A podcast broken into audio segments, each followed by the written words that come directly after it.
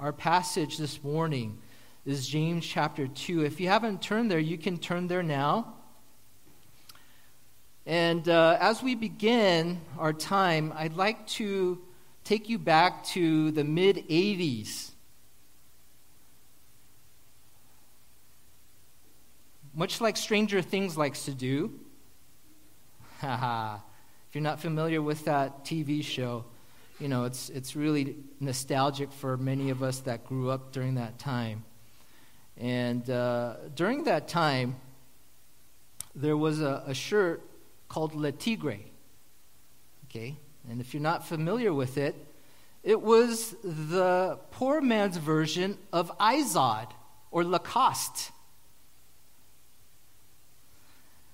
And so if you had a Lacoste, you were you had money. Still true today. I can't believe that brand has lasted this long, okay? But um, for those of us that couldn't afford the Lacoste, Izod, crocodile, alligator. We had the tiger, okay? It was La Tigre. And not many of you are going to be familiar with that because it's gone, okay? But it was the poor man's version of uh, Lacoste, and I wore it proudly because I didn't know better, okay?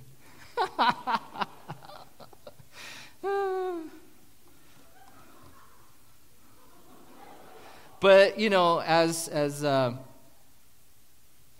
the reason why I bring that up, okay, is that, uh, you know, there are many imitations and uh, fake merchandise, right, even today, right? If you've ever visited us in Thailand, there's a place called the Night Bazaar, and there you can find um, $10 Rolexes, okay? Uh, in fact, um, you go to Itaewon in Korea, it's uh, much the same. Okay, you can find any and all kind of name brands, but the fake and cheaper version of it. Have, have you guys been to Itaewon?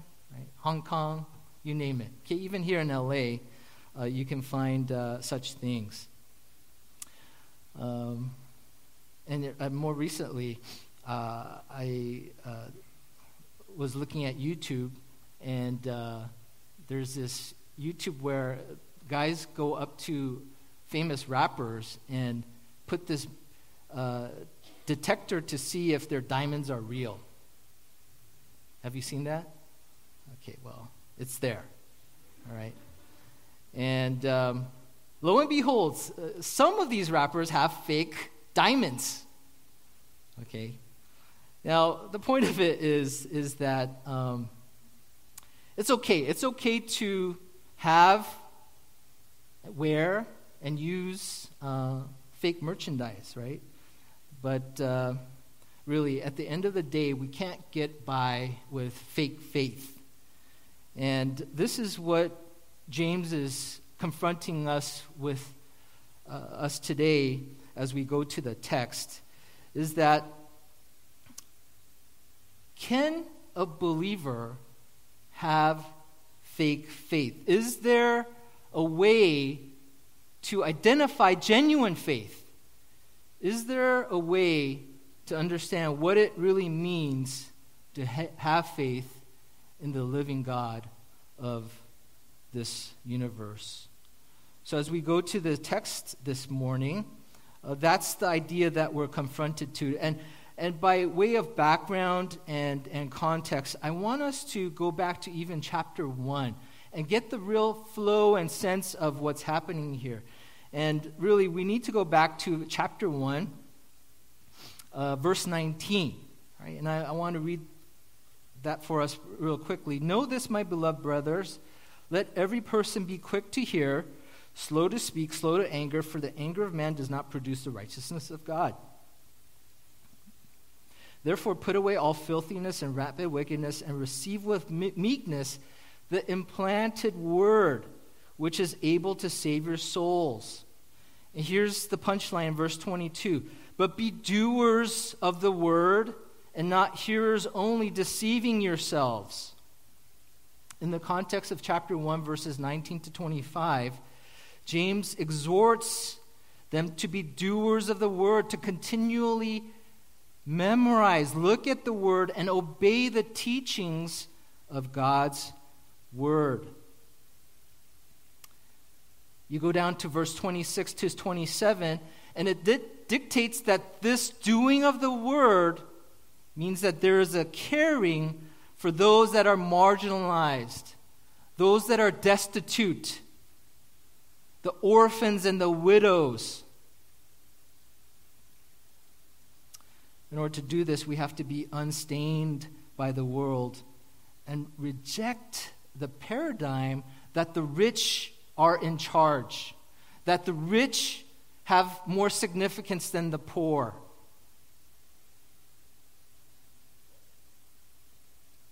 And then in the beginning of chapter 2, as we looked at the last couple of times, it instructs us that true religion is characterized by love and compassion, and it's not characterized by partiality. He applies this directly to the disparity that he sees within his own congregation with the rich and the poor. So it's not merely lip service, but it is to have a changed life that is true religion, a changed ethic and moral that leads to action, and especially in regards to the poor and marginalized. That is the flow of this text. James is immensely concerned about how we actually live. And it's, it's manifested especially in terms of our socioeconomic differences. And it's no different in our text this morning. It is something that we have to be intentional about because James is. He mentions it over and over again. So let's get to our text this morning and bring out a little bit more nuance, a little bit more flavor in the progression of his argument. James chapter 2, verse 14 to 17. What good is it, my brothers, if someone says he has faith but does not have works? Can that faith save him?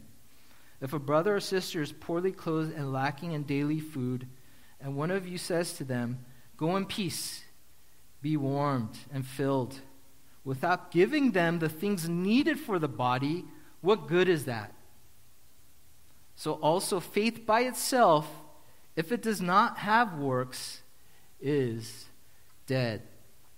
Here's our outline for this morning.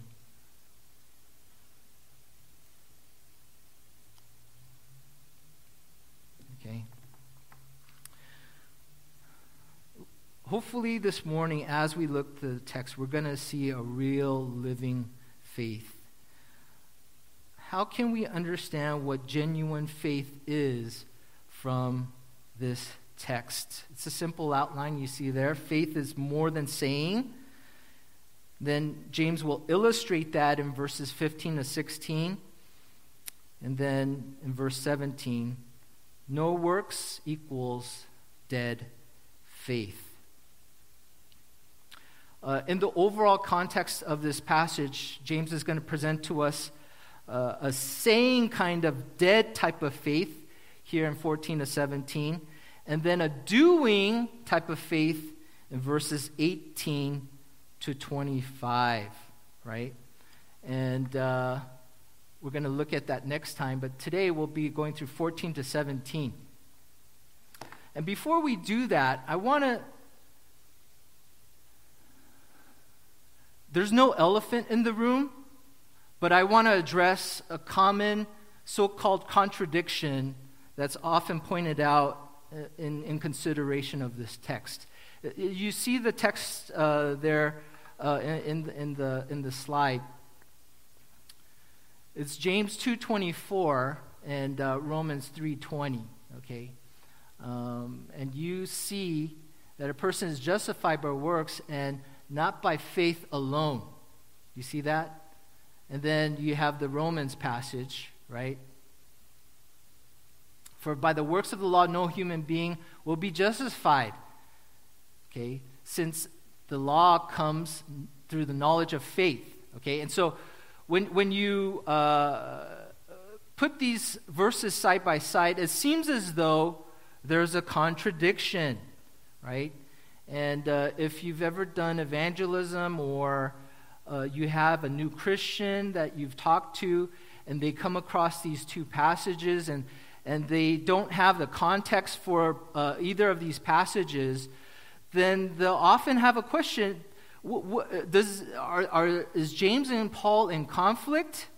Okay, and the simple answer is, of course, no. Okay, they have different emphases. And, uh, you know, in my, on my uh, laptop screen, that comes out a lot bigger, but um, you can see there the, the differences, the compare and contrast.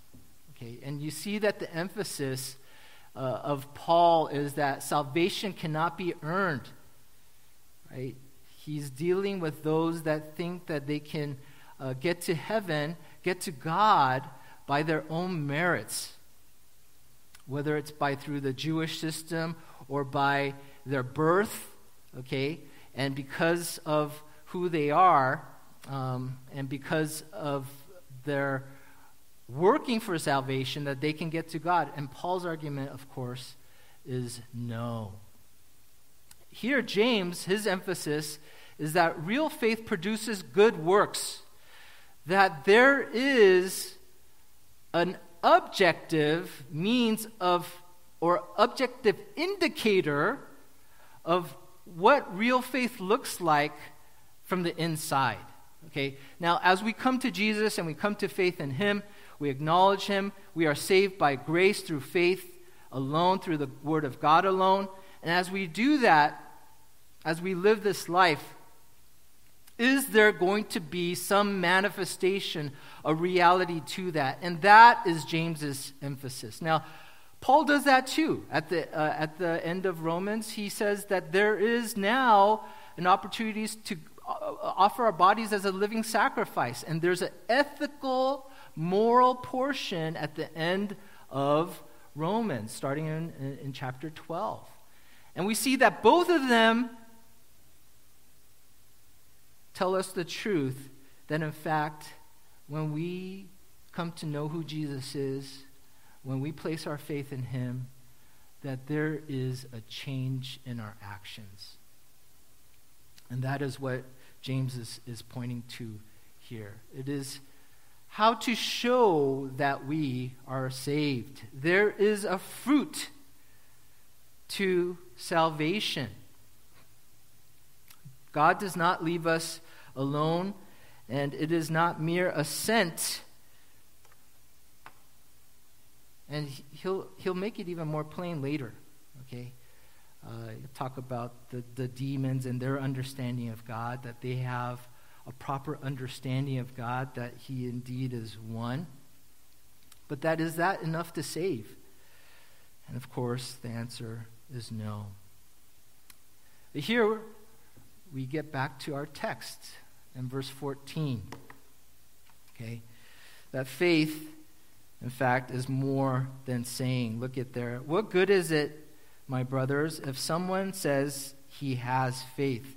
That word good is a word of profit or gain. What gain is there? What profit is there, my brothers, if someone says he has faith but does not have works? The other term that I like to, well, okay, so there's two terms I, I like to, to uh, um, define. First is faith. Faith is, is an entrusting of ourselves to the complete and finished work of Jesus Christ. And that by doing so, we now gain a relationship, favor with God. Okay, that is what faith, what biblical faith is. It's a complete entrusting of ourselves to God and the finished work and person of Jesus Christ. And as we do that, we become saved. But that faith here, again, James's emphasis is that it, it reveals itself in works. Now, the second term that I, I want to define here is works. And you can also define that as deeds.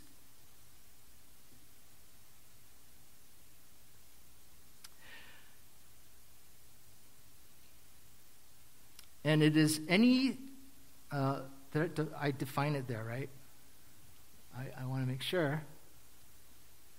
Okay, behavior that has ethical or religious consequences. If, if you use that in the plural in, in the New Testament, it's always related to behavior uh, in terms of uh, religious or ethical standards. Now, in this context and many other contexts, it's the deeds done in obedience to God's word. Okay, so that's the kind of deeds that we're talking about. And one other thing I want to point out about this verse is that it is not a one time thing. Okay? Um, all of these, uh, this whole sentence is in the present tense. And the idea is that we are continuing he is, he is saying, What good is it, my brothers, if someone says he has faith, but he continues, but does not continue to have any works? It's an ongoing reality. And he uses uh, this literary device as a, di- a diatribe, okay, this question for us to consider. And obviously, the answer is going to be no. But he's saying, if you do this continually, continually, and say you keep on saying, I have faith, I have faith, but there is no real manifestation in your life,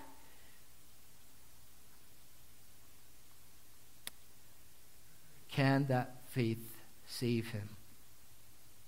And the obvious answer is no. Okay?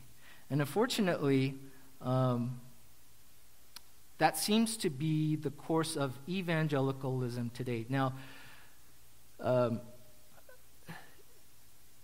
you can go back 20, 30 years uh, with the Gallup poll, more recently with the, the Pew Research poll. And when you ask the average American, are they a Christian? Do you know what the number is out of 10 people?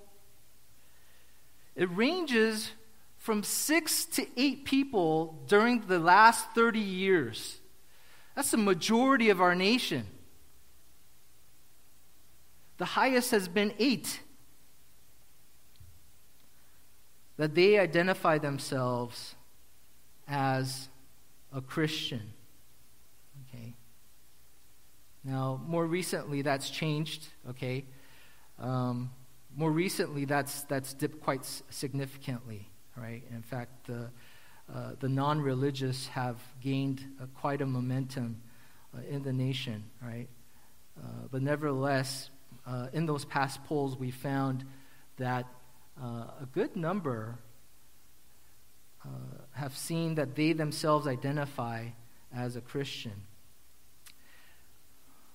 What can be the explanation for this? Well, there was a time where there was this thing called easy believism right? This idea that a mere assent is going to get you to heaven. A mere assent is what makes you a Christian. And uh, maybe that's why, okay? Um, but the follow up questions uh, to that are more interesting. When, when, peop- when people were asked, do they, do they t- uh, attend church at all? Okay? Uh, the, the percentage goes down significantly, okay, uh, down to the 30 to 20 percent range, okay. Do they show by way of tithing, okay, goes even lower, okay, it's less than 2 percent, okay. Um, and when there is an outward action that could manifest a belief in faith, okay, there is a significant drop. For us this morning as we're confronted with God's word, okay, do we have that same mentality? Is, is mere assent, is mere knowledge of God, a mere knowledge of what Jesus did, and saying that we believe enough? And the answer to that question is no. It's a resounding no. Look at that next phrase. Can that type of faith, can that faith save him? Can a faith that does not consistently produce righteousness, that produce works, can produce a manifestation of their belief in God, save them? Obvious answer to that question from James is an expected no. Okay? It is a saying kind of faith. Faith is more than just saying, faith is more than talking. Faith is living. Genuine faith is not a mere verbal assent. It is an, there's an, there must be an outward manifestation to that belief. Look how James illustrates it in verse 15 to 16. This is an illustration of a saying faith.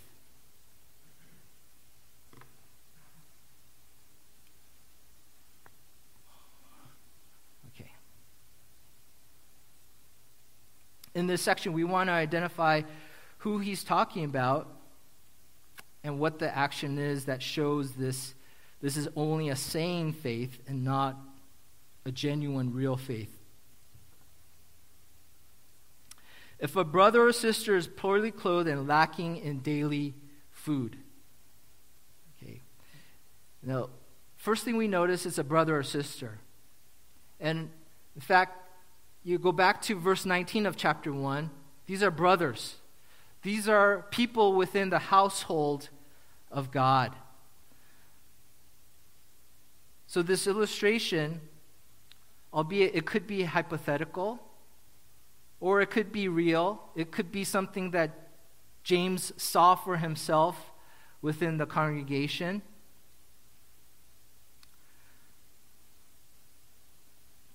But he's pointing out that it is a brother or sister in Christ.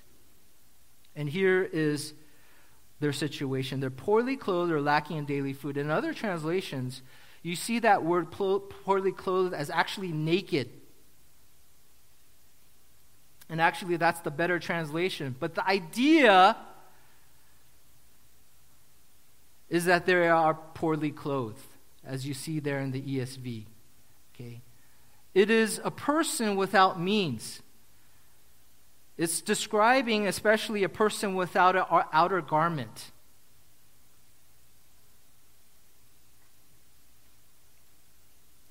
It's describing a person that is inadequate in terms of the amount of their clothing.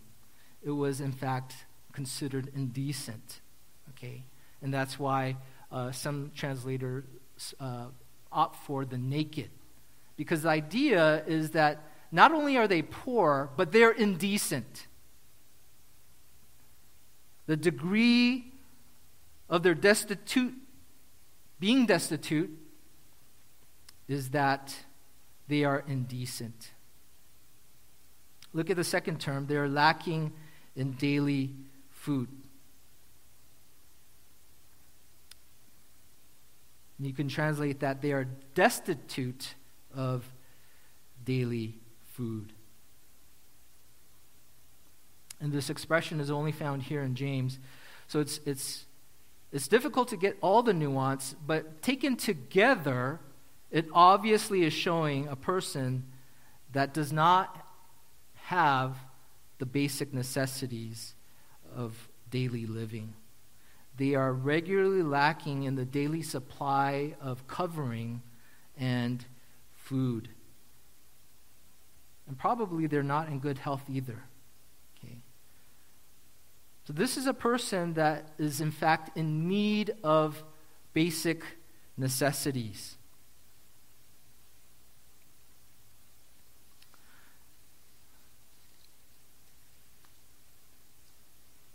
Look at verse 16. Look how it's addressed. Okay. This is an example of a fake faith. And one of you says to them, Go in peace, be warmed and filled. And again, James is addressing the congregation.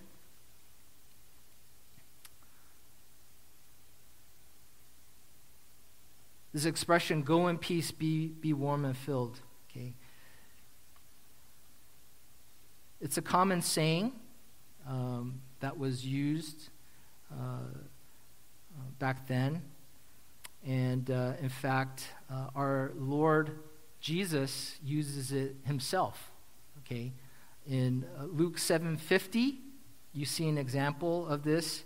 Uh, after he heals the woman that anointed his feet with the precious oil and with her tears. At the end of that exchange, you see that he says, Your faith has saved you. Go in peace, or depart in peace. He uses again in Mark 5:34, go in peace.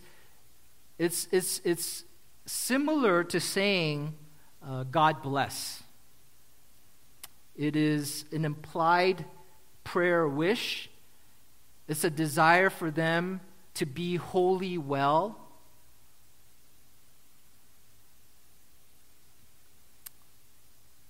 That there is um, a desire for them to be well. Okay? So you see that it is not a, a harmful expression, it's an expression of really wanting the better of the person that is receiving and hearing it. The second part of what uh, this uh, what is said is be warmed and filled.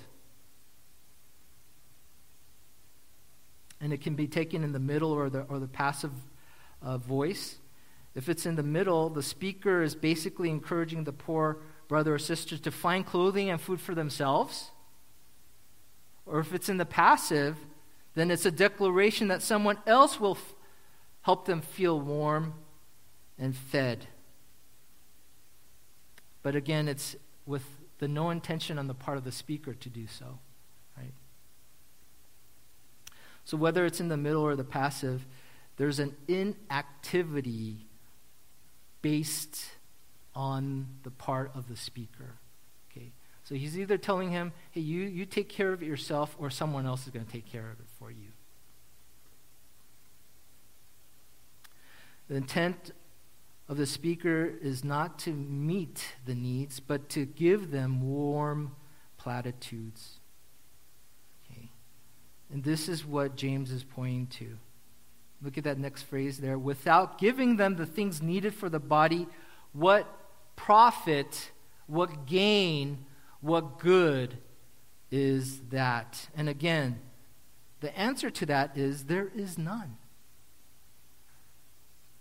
Real faith is not mere general, warm, fuzzy platitudes. It is not a faith, again, of saying.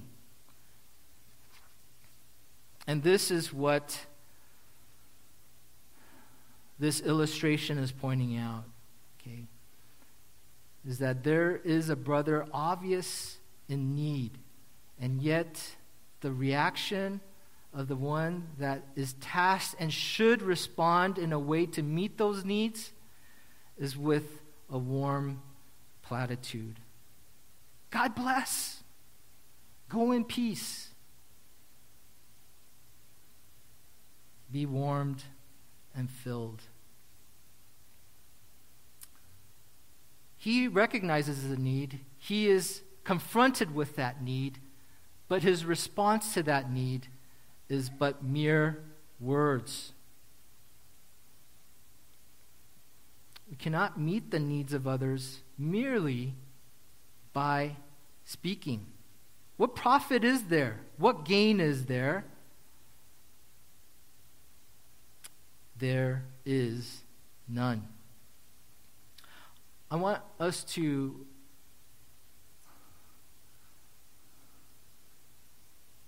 uh,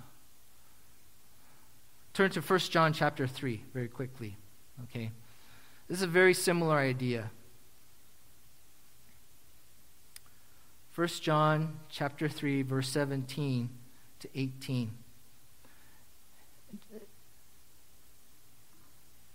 John is very similar in his approach as, as he addresses his audience.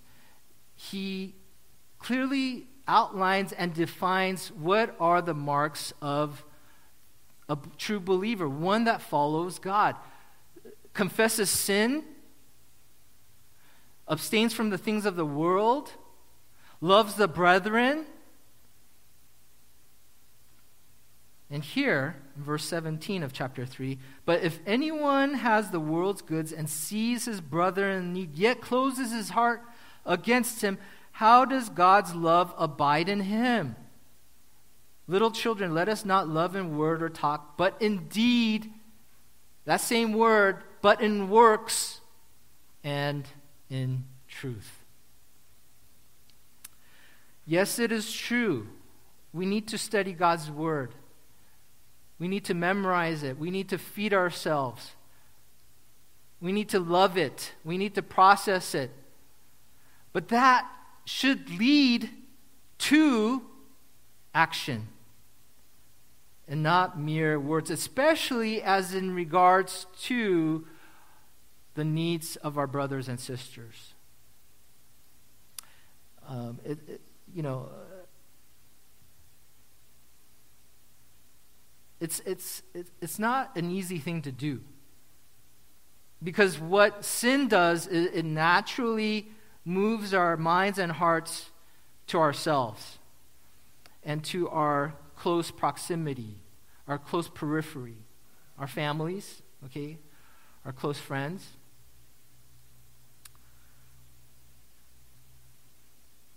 And usually, that's enough.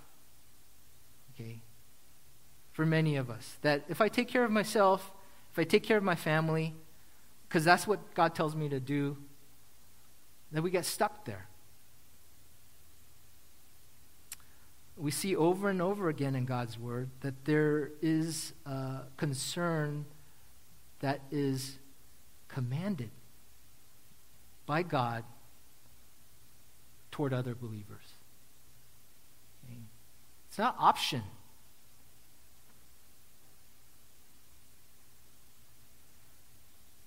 So, as intentional and purposeful as we are about making sure that we're okay and our immediate family is okay, that same concern needs to be translated to our brothers and sisters in Christ.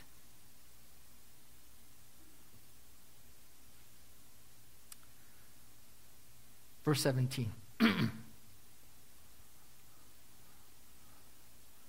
culminates this section.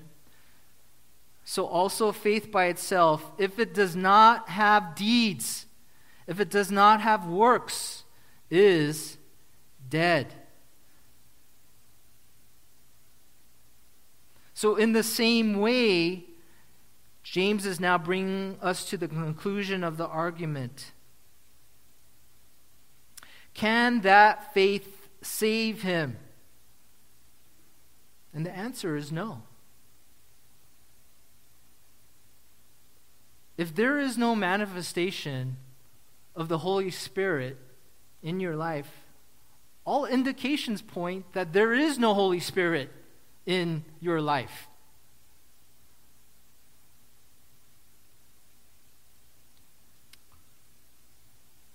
Words alone mean nothing. The compassionate words, the compassionate platitudes of an uncaring brother or sister is worthless if that profession of faith is not accompanied by good works.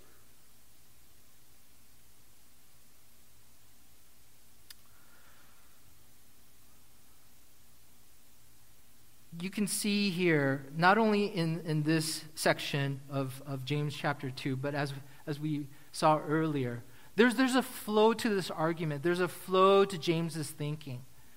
There's an abundant concern for those that are poor, not just in spirit, but materially within his congregation. There's a disparity that he sees, and it's obvious. And he's pointing it out to the brothers and sisters. And that there ought to be an action accompanied with that. It's not merely just an acknowledgement, they can see it, everyone sees it. But it's accompanied by faith, a living faith that is moved toward action. It's not just with James, you see it throughout the New Testament. Jesus talks about money more than any other topic. More than heaven and hell.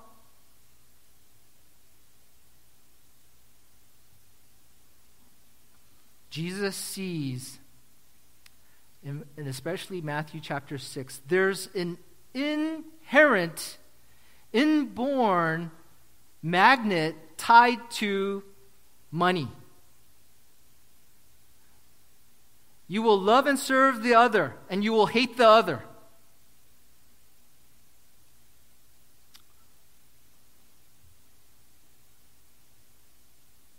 John in chapter 3. It's very curious, okay? In fact, I'm going to read that for us. Luke chapter 3, verse 10 to 14. As, as John was, was calling the crowd to repentance, their response was, Well, how can we show that we've repented? One was baptized, to be baptized, and then he says, the crowds asked him, What then shall we do? And he answered, Whoever has two tunics is to share with him who has none, and whoever has food is to do likewise. Tax collectors also came to be baptized and said to him, Teacher, what shall we do? And he said to them, Collect no more than you are authorized to do. Soldiers also asked him, And we, what shall we do? And he said to them, Do not extort money from anyone by threats or by false accusation, and be content with your wages. This is astounding. It's all related to money, finances, how they use how they abuse.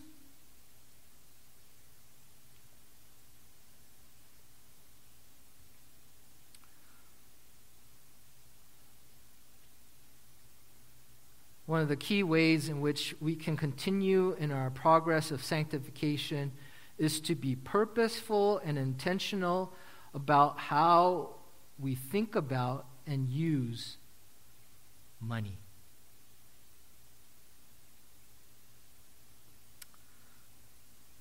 When we're thinking about how to distribute our resources, we need to be intentional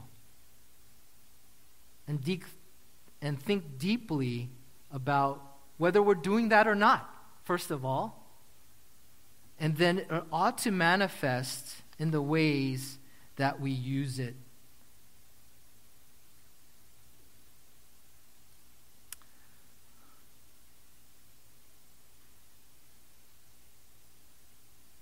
Is your faith a real faith? Or is it fake? Is it merely assent? Is it merely to say that you are a believer and yet your actions are not transformed and changed?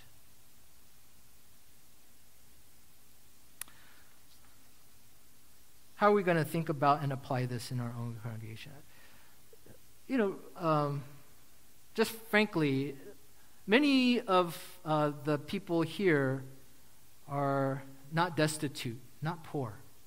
Okay, some are. Okay, and what is the degree to our responsibility toward them? Is there any? According to God's word, there is. We're not talking about kind of a general socialism or social justice action plan, okay? I'm not calling us to, you know, uh, do away with homelessness, okay? Though you can, okay? But the call to action, I think, first is to think about your state of your faith. Is it one that has transformed your thinking and then ultimately your life?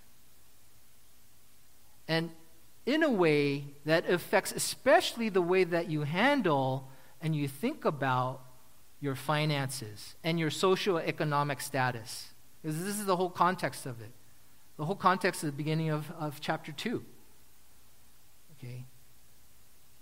There's a rich man, you show partiality to him, but to the poor man you say, you go sit in this corner. Okay? Believers in Christ ought to be marked by an intentional, purposeful mindset that leads to an action that especially addresses the poor and the destitute among us. It's a worthwhile endeavor, right? To follow Jesus, isn't it? Okay. And it's a privilege. It's a privilege to follow our Lord Jesus Christ. Um, but at the same time, there's a responsibility. There's a responsibility to live like Him, to think like Him. And this is, I think, one of the things that He is calling us to be and to do. As you meditate upon that, let's go to the Lord in prayer.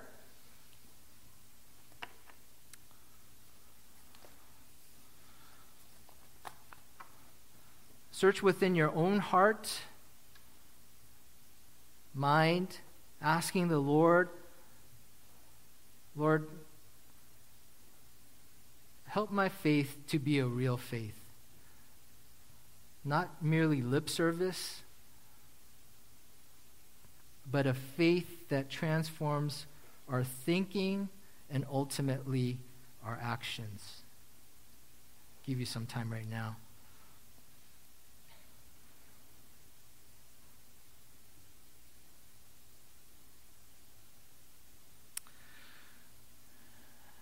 Lord, we come to you humbled. Uh, we pray, Lord, that you would uh, give us a humble heart, a heart that has the mind and heart of Jesus. That as he saw the crowds, there was compassion. And not only compassion, but that compassion led to action. He fed the 5,000 as he saw their hunger and their need. He healed the sick. He reached out to the poor. Lord, we pray we have that same mindset as we have professed and claimed our faith in Jesus Christ. May it transform us to men and women that have a deep concern for your concerns, and that would be the poor, the lowly, the destitute. Help us to be intentional and purposeful in this area, all for your glory and for your sake, for your kingdom, we pray. Amen.